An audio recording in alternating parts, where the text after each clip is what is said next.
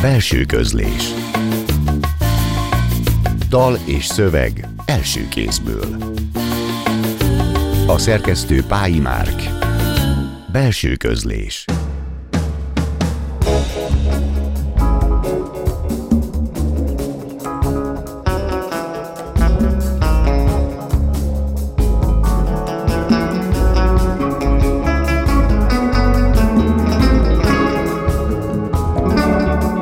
Jó estét kívánok! A Klubrádió zenés irodalmi műsorának mikrofonjánál Szegő János köszönti Önöket. Ebben a műsorban hétről hétre egy költőt vagy egy írót mutatunk be, aki felolvassa saját verseit, és elhozza, megmutatja azokat a zenéket is, melyek élete vagy pályája szempontjából meghatározóak voltak.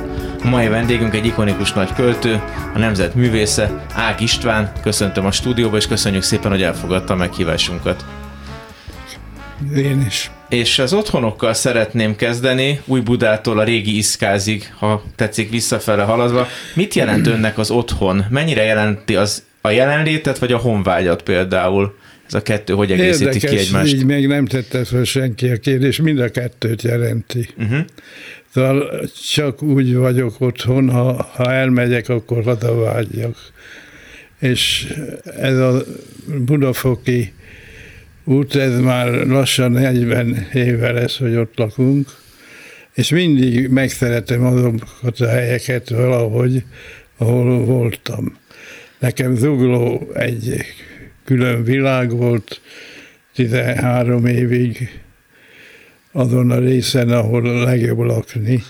Az az Uzsoki utca és Igen, vidéke? az a kertvárosi része uh-huh. Zuglónak, ahol aztán közel van a Bosnyák tér, ugye piaccal és a forgalmával. Na most, hogy felsorolnám én Budapesten, hogy hol laktam, az elég sok lenne. Az ötvös kollégiummal kezdődött. Igen, de ez jellemző vidékieknek a sorsa. Hogy eh, van, aki ott lakik haláláig, ahol született Pesten, Igen. A pestiek, akik följönnek, azok pedig itt eh, vergődnek. Hát a kollégium az mentség volt erre, mert öt évig a faluból, vagyis vidékről a pesti esedést a, a kollégiumban könnyebb volt megcsinálni, mert ez egy nagy váltás ám a, azokat nézve, akik mondjuk följöttek kalauznak, följöttek melósnak. Igen.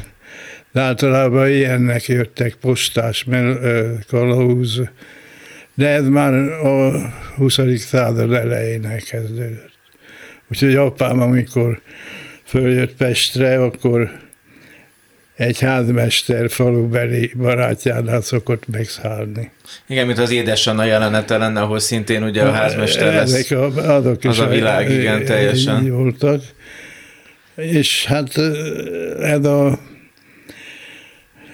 56-tól 61-ig kollégium, már volt egy fél év kollégiumon kívül a 56 Uh-huh. os tanév második felébe, amikor nagyon nehéz volt a kollégiumban, szóval mindenki meghűlt, és Ráadásul azt mondhatjuk, bocsánat, hogy szabályokat, hogy 56 összetette Budapestivé, ráadásul pont akkor avatta be ez a város, vagy fogadta be, amikor éppen a legszörnyűbb, legrettenetesebb hát mondhatjuk, arcát is mutatta a Kossuth téri sortűzre gondolok. ahol- keresztelő volt a véremmel, Igen. Vagyis ilyen pusztaszeri vér áldozat, úgyhogy így lehet mondani, és na, szóval ennek volt a megelőzője az én gyerekkori nagy álmom, hogy följöjjek Pestre lakni. A bátyám volt a példám, ugye idősebb, már 46-tól itt lakott, és a bátyám után is vágyakoztam, és Pest után is. És ezt egyszer csak meglett. 56-ban mind a kettő. A dolgok sűrűjében ráadásul. És azzal.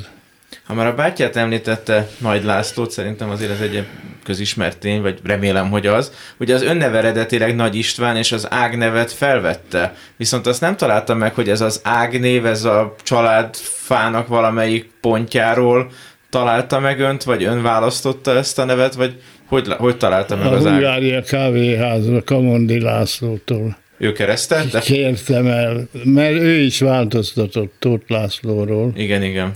Nekem pedig volt két Nagy István is, aki miatt meg kellett változtatni. De a családomban, hát milyen nevek volt? Vas, Vas. Anyám Vas Erzsébet. Akkor a, a anyai, vagy apai nagyanyám német Máriatól, egyik név nem volt. Hát Vas István néven valóban nem lehetett volna költő, például az rögtön. Németre meg minek. Szóval. Igen.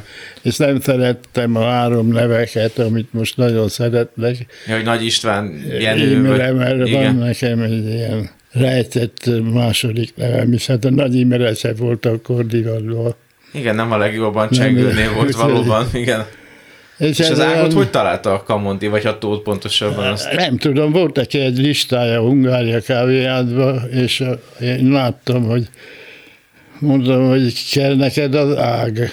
H nélkül volt írva, mondja, viheted, és akkor én úgy jelentem meg legelőször. Az első a, rádióban volt egy fiatalok műsora, abban jelentem meg valamikor 58-ban.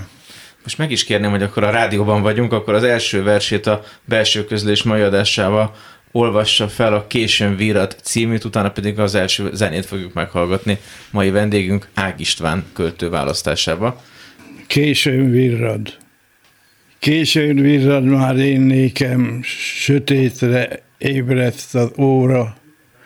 Nem is kellene felkelnem, mert csak estén folytatódna. Nem olvas, de nem is számol ennyi idősen az ember. Várja, hogy a fogságából kiszabadul egyik reggel.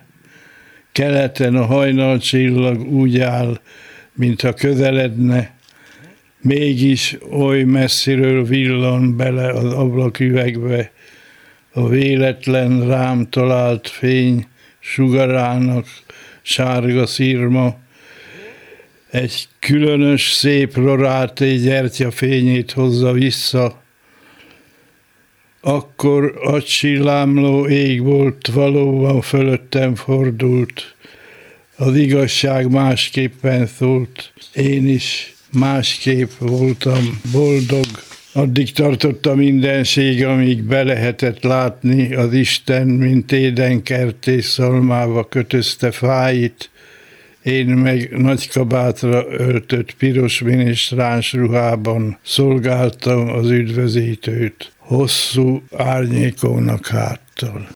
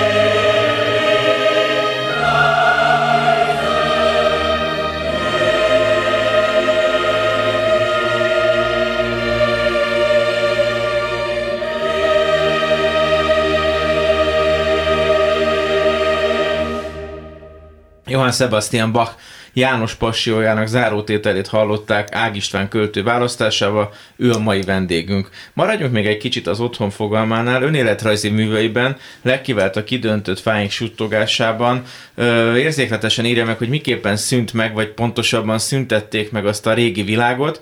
Édesapját az utolsó parasznak nevezi az egyik önéletrajzi szövegébe. Milyen volt ez a régi világ? Mennyire az ellentmondásai, vagy mennyire a szépségei jutnak az eszébe most így már 60 év távlatából ennek a egykori paraszti kultúrának, aminek azért rengeteg igazságtalansága és természetes tisztasága is lehetett. Ami eszembe jut, az nem a szépsége, hanem az otthonossága. Uh-huh. Mert ha most összehasonlítom a régivel ugyanazt, akkor egy holtvidéket lát az ember. József Attila csak úgy elképzelte azt, ami most valóság már. Úgyhogy egy a múlt nem volt, hát mondhatnám azt is, hogy nagyon nehéz volt, és sokszor kibírhatatlan.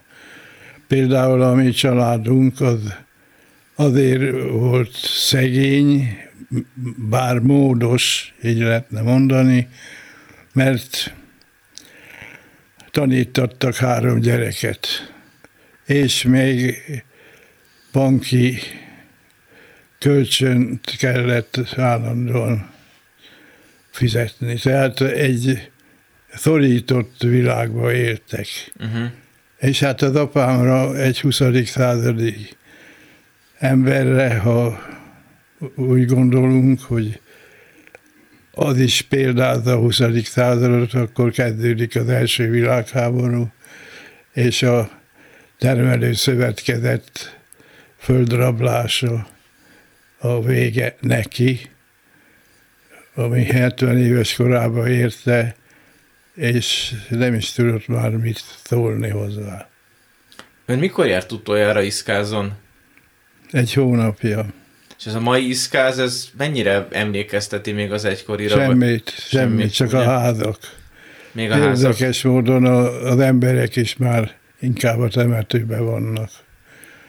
A dunokákon esetleg az arcvonásokat fölfedezem. És nagyon megfogyatkozott. És az, hogy én nekem ott nincs már rokonom, csak a temetőben vannak, uh-huh az azt jelenti, hogy el is szakadtam tőle valamiképpen érzelmileg is, nem újítom föl. Minden évben egyszer-kétszer elmegyek, de nem alszom ott például, nem beszélgetek el az emberekkel, mert nem is is hova, kivel.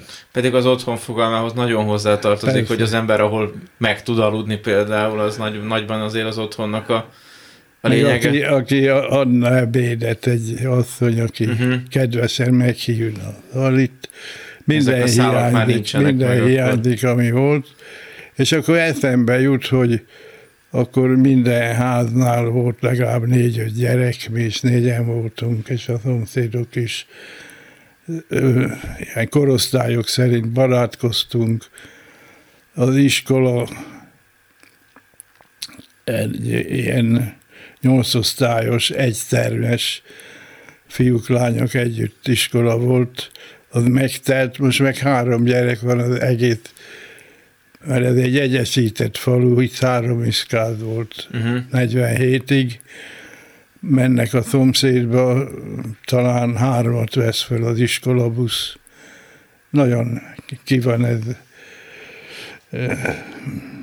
Látom is, hogy elérzékeny arra, hogyan ezt szóba hozom. Azért is gondoltam, hogy megkérdezem, mert első kötetének a paradigmatikus szabad énekelnének a címadó versében ezt is írja, hogy nem vendégségbe jöttem, nem mesélni, aludni, enni, bezárt kapuitoknál szabad-e énekelni. Tehát már akkor érzékelte, hogy valami után érkezik gyakorlatilag a szülőhelyére, és ez azóta ez még jobban Ennek az elszakadásnak az első foka az, hogy az ember elmegy szóval ott hagyja. Nem, nem úgy szakad el, mert belül is el lehetne. Mert a falusiak is együtt is vannak, meg össze is veszve, meg mindenféle nehéz. Mert hogy az élet olyan, De ez a mostani, ez annyira előhozza belőlem, ami volt, el, előhozza az ünnepeket, a karácsonyi szokásokat, főleg a karácsonyokat, mert azok vannak, voltak igazán a játékokat, hogy ott, ahol most gaz van, ott mi játsz, mit játszottuk uh-huh. föl, ilyen. Meg hát a templom az nagyon fontos volt, és van, mint egy ilyen hatalmas épület a csöndben.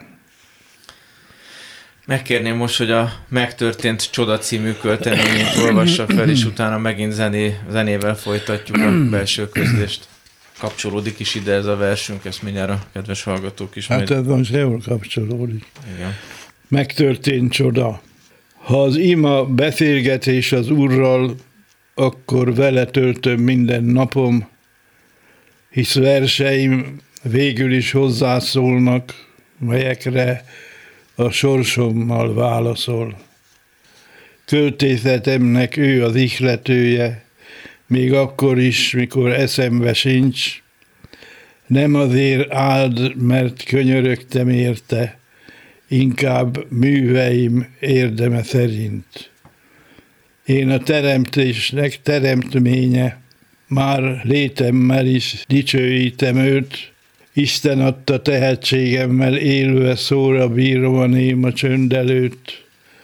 Most épp a kertem másodvirágzása nyelvén adja tudtomra vigaszát, csak hogy ebbe a nagy szomorúságba bele ne folytsanak az őszi fák. Ha verset írtam, minden porcikámmal imádkoztam, és azt teszem ma is, időn kívüli pillanatra várva, ami az Isten közelébe visz, ahol nem tudom, én vagyok-e én még.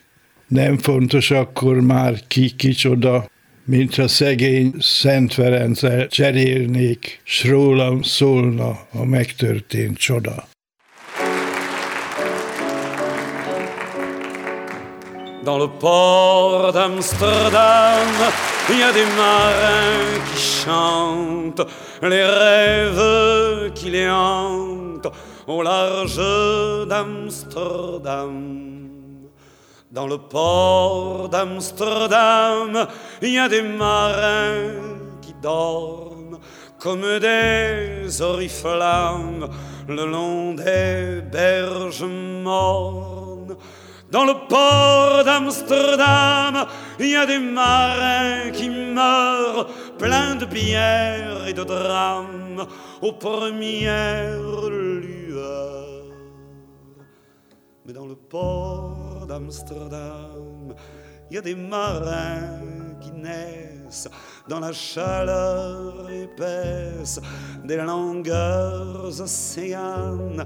Dans le port d'Amsterdam, il y a des marins qui mangent sur des nappes trop blanches des poissons ruisselants. Ils vous montrent des dents à croquer la fortune, à décroisser la lune, à bouffer des haubans. Et ça sent la morue jusque dans le cœur des frites que leurs grosses m'invite à revenir en pluie. Pluie se lèvent en riant dans un bruit de tempête, referment leurs braguettes et sortent en rotant dans le port d'Amsterdam. Il y a des marins qui dansent en se frottant la panse sur la panse des femmes et ils tournent et ils dansent comme des soleils crachés dans le son déchiré d'un accordéon rance. Ils se tordent le cou pour mieux s'entendre rire jusqu'à ce que tout à coup l'accordéon expire. Alors le geste grave,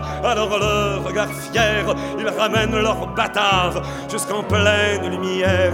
Dans le port d'Amsterdam, il y a des marins qui boivent et qui boivent et reboivent et qui reboivent encore. Ils boivent à la santé des putains d'Amsterdam, d'Hambourg ou d'ailleurs, enfin, ils boivent aux dames qui leur donnent leur joli corps qui leur donnent leur vertu pour une pièce en or Et quand ils ont bien bu, se plantent le nez au ciel, se mouchent dans les étoiles, et ils pissent comme je pleure sur les femmes infidèles dans le port d'Amsterdam, dans le port d'Amsterdam.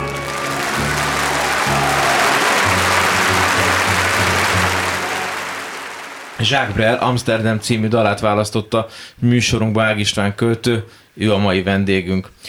Mennyire tartja meghatározónak a térséget, a közeget, az emberi kultúra és alkat szempontjából, tehát például az ön esetében Iszkászt, a Dunántúlt, egyáltalán az, hogy az embernek milyen táj van a, kör, a környezetében, főleg mondjuk az első néhány életévében, ennek mennyire van jelentősége, mennyire formálja az ember alkotát, személyiségét ön szerint?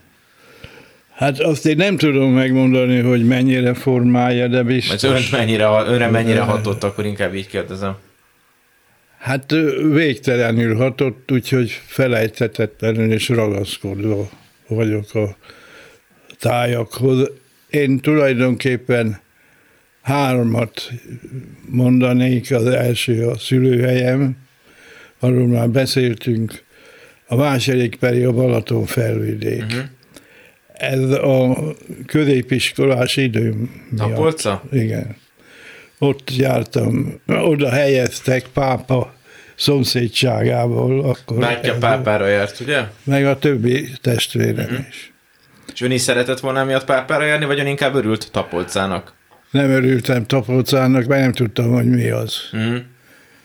Akkor úgy volt, hogy ez a sümeget megszüntették, ott építőipari technikumot csináltak, ez elég híres gimnázium volt, de valószínűleg klerikálisnak tartották,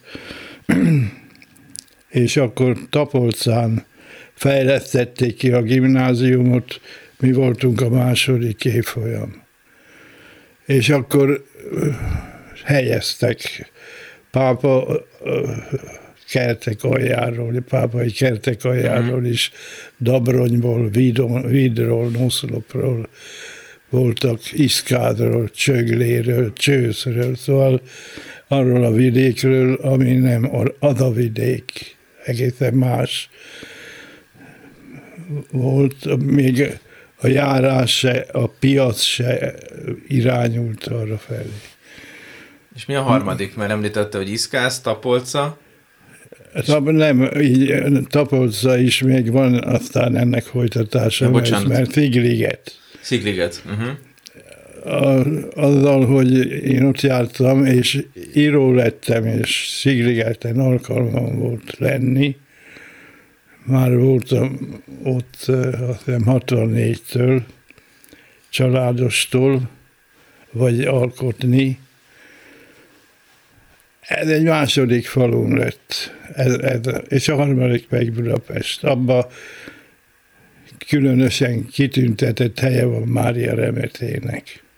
De például a keleti Károly utcának is, ahol szomszédja volt egyszerre Konrád György és Sinka István, ez mennyire tekinthető szimbolikusnak? Arra gondolok, hogy ön egyszerre volt jóban Zák Zoltánnal, és teszem azt a később inkább népivé váló költők, írók meg annyi sorával, tehát van-e ennek valami sorszerűsége vagy szimbolikussága, hogy a Sinkával és a Konráddal is szomszédságban volt? Hogy tekint erre? Hát úgy tekintetek talán, hogy kifejezi az én álláspontomat, vagyis állásfoglalásomat.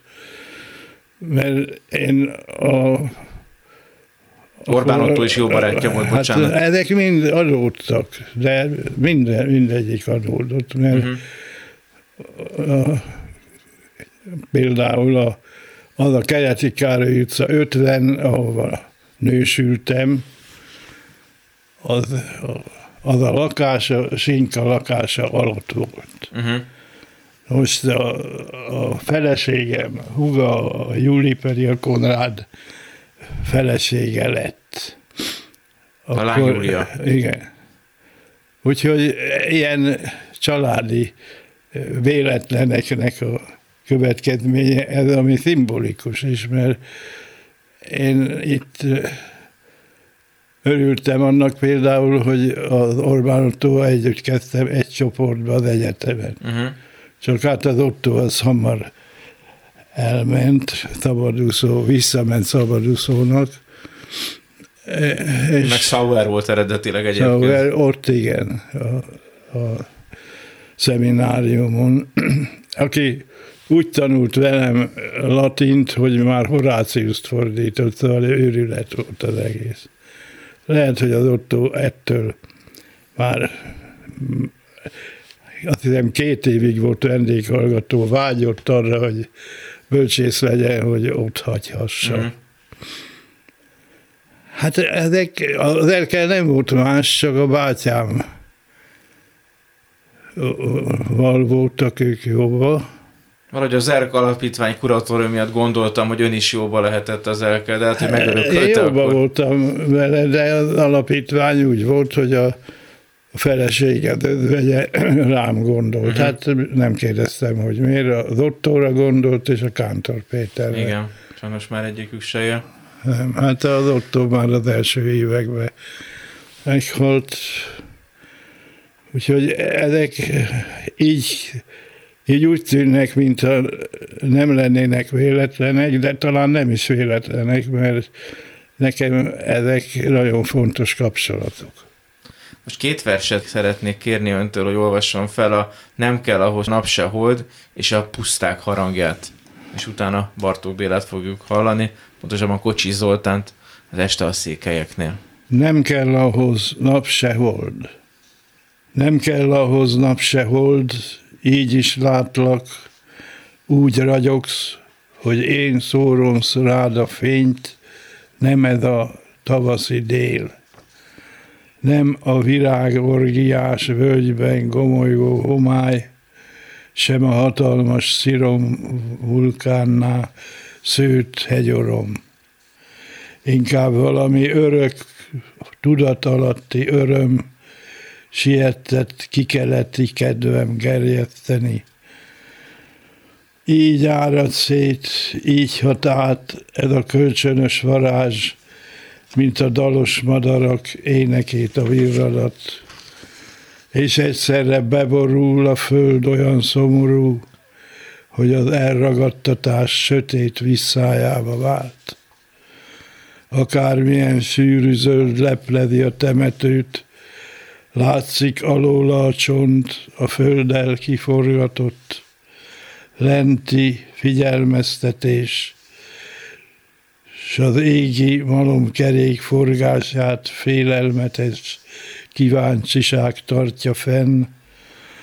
Vajon mire alkonyul, mi lesz velünk odatul, leszünk-e, mint még vagyunk, voltunk-e, ha meghalunk. A puszták harangja. Az Alföld mélyén álló szállodában kaptam ágyat egyetlen éjszakára. Mégis, mint a holdra feküdtem volna, a fal mögött láthatatlan oldalra, és nem éreztem senkit rajtam kívül, csak árnyak kísértettek a sötétből, sátadtam magam az önkívületnek, hogy az űri szorongást elviseljem. Nem álmodtam, mégis valami hangra emlékszem, hogy a pusztát átsajogta. Körülzengett akár gyerekkoromban a révületből szívem kioldotta, mint anyám, hogy a hajnali misére készüljek, és időben odaérjek. Megszólított az állam kondulása, s már a valódit hallgattam az ágyban. Még elnyett testtel, de már tiszta fejjel, még inkább kitárt szívvel meglepetten, hogy van harang, sőt hajnali harangszó, nem szűnt meg csupán, elszoktam a hangtól, ami ott hallgat szülőfalum tornyán, ez a város nem is Magyarország, mégis otthonom, és egészen addig, míg az önfelett szívdobogás hallik, és a harangszó meleg sugárzással enyhíti kínjait az éjszakának, mert a kötelet az Úristen húzza, befejezi a verset, skjedde i uira.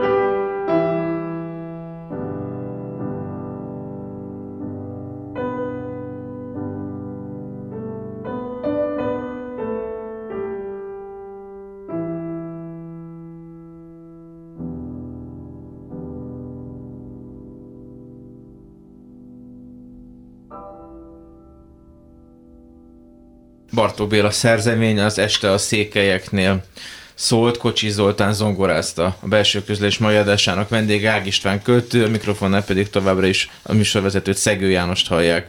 A műsorokban felolvasott versek között akad rímes, rímtelen, rövid strófás és többen szedett is. E, ez mennyire reprezentatív az ön életművére? Ezt azok hallgató kedvéért is kérdezem, akik kevésbé ismerik esetleg ezek a fajta formai e, variációk, illetve hogy a tartalom keresi a formát, vagy a forma hívja elő a tartalmat az ön esetében? Hát úgy lehet mondani, hogy mindegyik a másikat. Uh-huh. Mint a láncreakciók lennének? Nincsenek nekem elveim arra, hogy mikor van. A vers az megteremti. A, úgy érzem, hogy megteremti, és akkor folytatom uh-huh. a formáját.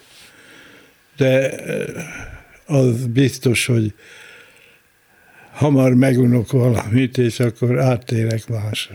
De azért van, hogy visszatér De ahhoz... Nem tudnék egy, egy egész kötetre való szabad verset írni. Uh-huh. Se szonettet. Ezt szerető, lehet váltakoztatni ezeket a hát különböző ez magát váltakoztatja, uh-huh. mert valahogy mindig úgy adódik, ahogy a vers akarja. Le, van most például egy egy 10-11 szótagos, ami a legkönnyebb magyar vers. Uh-huh. Mert valahogy meg, meg a, a magyar Alexandrina 12-es, meg az ősi 8-as. Szóval ezek olyan benne vannak az emberbe. A vérébe, vagy a fülébe, igen. Vagy lehet, hogy a, a nyelvnek a, a, a könnyebb a, a megnyilvánulása uh-huh. van ebben a ritmusban és most nem törődtem azzal, mert olyan volt az életem, és olyan verseket írtam, amik nem arra való volt, hogy formai helyzetekben nyilvánuljanak meg, hanem hogy kimondasson az, ami van. Ezért a, ilyen szempontból a legkönnyebb megoldást választottam. Uh-huh. Közben az egész életművében nagyon izgalmas a különböző kísérletezéseknek és a klasszicizálódásnak ez a kettőssége, hogy a nyitott formák, a zártabb szerkezetek hogyan váltakoznak, ennek a, ennek a dinamikája nagyon érdekes, így készülve a beszélgetésre. Elég sok versét újraolvastam, és mindig megdöbbentett, hogy mennyire, mindig mintha újra teremteni a saját költői nyelvtanát is vagy a világ, világrendszerét, tehát hogy ilyen szempontból is minden kötete egy kicsit más, minden, minden korszaka. kötetet másképpen egy épületnek képzelek, amit föl kell építeni, és be kell fejezni, és talán a folytatást azért mondjuk a, a, a képébe megtartani, de uh-huh. a tartalmat pedig fölújítani, hogy azért én nagyon sok verset írtam ez alatt a több évtized alatt, és hát hogy föntartsam magam, nem lehetett egy húron pengetni. Mi volt az a leghosszabb időszak, amikor nem írt verset? Van egyáltalán ilyen az elmúlt 60 évében, amikor Van. több hónap is akár kimaradt, vagy hosszabb időszak? Amikor írtam a Fénylő Parnassus című eszékönyvemet Balassiról, Csokonairól, Adiról, akkor három évig csak velük foglalkoztam. Uh-huh. Akkor volt a 90-es években, a, hát a mondjuk a 80-as, 90-es években a prózára uh-huh. a szánt idő mellett nem úgy jöttek a versek, mint, mint most például, amikor csak arra koncentrálok, és csak az jár a fejembe. És van önnél a versírásnak ideje? Mert olvasva a verseit az a érzésem támad, hogy mintha a hajnal és az éjszaka lenne az a idősáv, amikor ezek a versek születhetnek. Nem, nem, reggel friss a fejem, az, az a szokásom, hogy reggel. Uh-huh. De már délután elfáradni, de van a napnak egy ilyen tíz órától valami, hogy nem tudom. Talán úgy alakul a szervezet, vagy a, a fáradtság olyan fokú, hogy éppen alkalmas arra, mint a, hogy verset írjak. Uh-huh. Ez a, a magyar Pimodámba írja a dia másnaposságra, de, de itt nem másnaposságról van szó, hanem valamilyen termékeny fáradtságra. Ez, mhm. a, ez az esti, késő esti idő. És soha nem is volt ez az éjszaka alkotó költő? Nem. Nem, mert amikor dolgoztam, akkor ezt a korai fölkelést, a napnak a úgy megélését, hogy ott nyolc órát kell dolgozni, uh-huh. és utána csináltak valamit, tehát tudtam azt, hogy a legjobb a reggel, vagy a délelőtt. Akkor valószínűleg a fikusz és az ilyen csönd lesz is talán ezekben a kitüntetett órákban születhetett. Megkérném az utolsó két mai versenynek felolvasására, és utána visszatérünk még egy beszélgetés erejéig a belső közlés mai adásába. Fikusz. Az örökölt szobanövényeket nem csak szárazság ellen locsolom, ha lágyítom a maradék vizet, számon tartom, mely cserép a soros, szikkadt-e már a földjük, levelük sárgul-e, és hogy ne csufítsa el a szobát, kimetszem a zöld közül, tíz cserepet gondozó földműves, fölébred bennem a genetikus szorgalom, a létezés szabta rend, érzem a lelkes falusi fiút hajladozni az örök zöld felett, s a nagy szerelmes összetartozást, mikor teljesen egyedül vagyok, és folytatom párom mozdulatát, mit a fikusz levelein hagyott. Ilyen csönd lesz. Nem ülhetnek már az asztal körül, s a számolom szaporodó hiányuk, nélkülük még a nyári kerti sűr, nem hallatszik fülembe a madárdal, ilyen csönd lesz, ha majd megáll a föld. Most még mozdul a házfa egyik ága, s ahogy kilendül lombjából külön, ezüstöt hány a levelek fonákja. Rigó húzódott sűrű árnyékába, váratlan fuvallattal nehezült, vagy az angyal jött vissza valahára, hogy ne érezzem magam egyedül.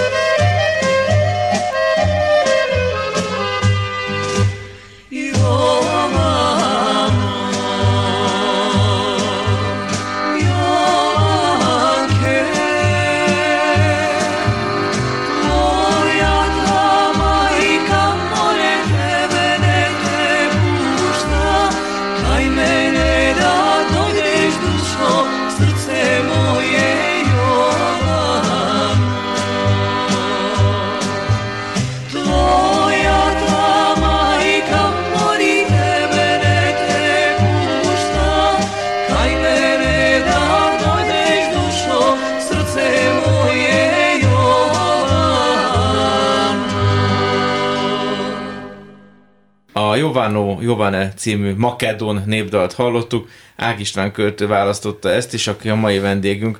Eddig csak szörmentén került szóba csodálatos bátya Nagy László, de most a Makedon népdal után nem tudom nem megkérdezni, hogy ezt a dalt esetleg ő miatta is hozta, vagy igazából neki inkább nem. a bolgár kultúrához volt. Nem, én ott voltam Skopjébe kétszer, két éven, pár hónapig ösztöndíjas. Uh-huh és annak az élménynek a hatására. Mert gyönyörűek, még, még ott élnek a népdalok, és ez nagyon tetszett. Amiket választottam, zenét, annak mind az emlék miatt választódott, és ez is arra, arra emlékszem, és a igen. Amsterdam uh-huh. is, ott meg a 60-as évekre emlékeztet. Igen, azt gondoltam, hogy a Brell az ezt az urbánus, kozmopolita karaktert hozhatja meg azt a közeget, amiben a 60-as évek Budapestjén találhatta igen, magát. Igen. Még egy pillanatra visszatérnék a bátyjához, ugyanis megírta az egyik jegyzetébe, hogy létemet bátyámhoz kötötte a sors, 1935-ben megbetegedett, csontfelügyulladásban elvágták az orvosok ballába inait, és járógépre kényszerült. Ha meggyógyul, lehet nem születek meg. Nem kellett beszélnünk erről, a szeretet mindent kifejezett, 56-ban pedig a Kossuth téri sortű során az önlábát érte találat, ebben mintha lenne valami sorszerű ezek a lábon keresztüli beavatódások, vagy nem tudom. Meg micsoda. most, hogy megöregettem, és a csípőkopás miatt bottal kell járnom. Úgy, hogy meg kell tudnom, hogy ő mit szenvedett akkor egész életében. Hát nem tudom, a sors, sors nagy dolog. Meg hát az is, hogy az ön három testvére mind jóval idősebb volt, mint ön, amikor született, ez egy ilyen különleges helyzet lehetett. Hát nekem olyan volt, hogy eh, mondjuk a bátyám az apa helyettesítőnek is volt mondható, 13 évvel volt idősebb az a világ, amiben ő élt, ha ugyanaz is volt, mint az enyém, mégse az volt.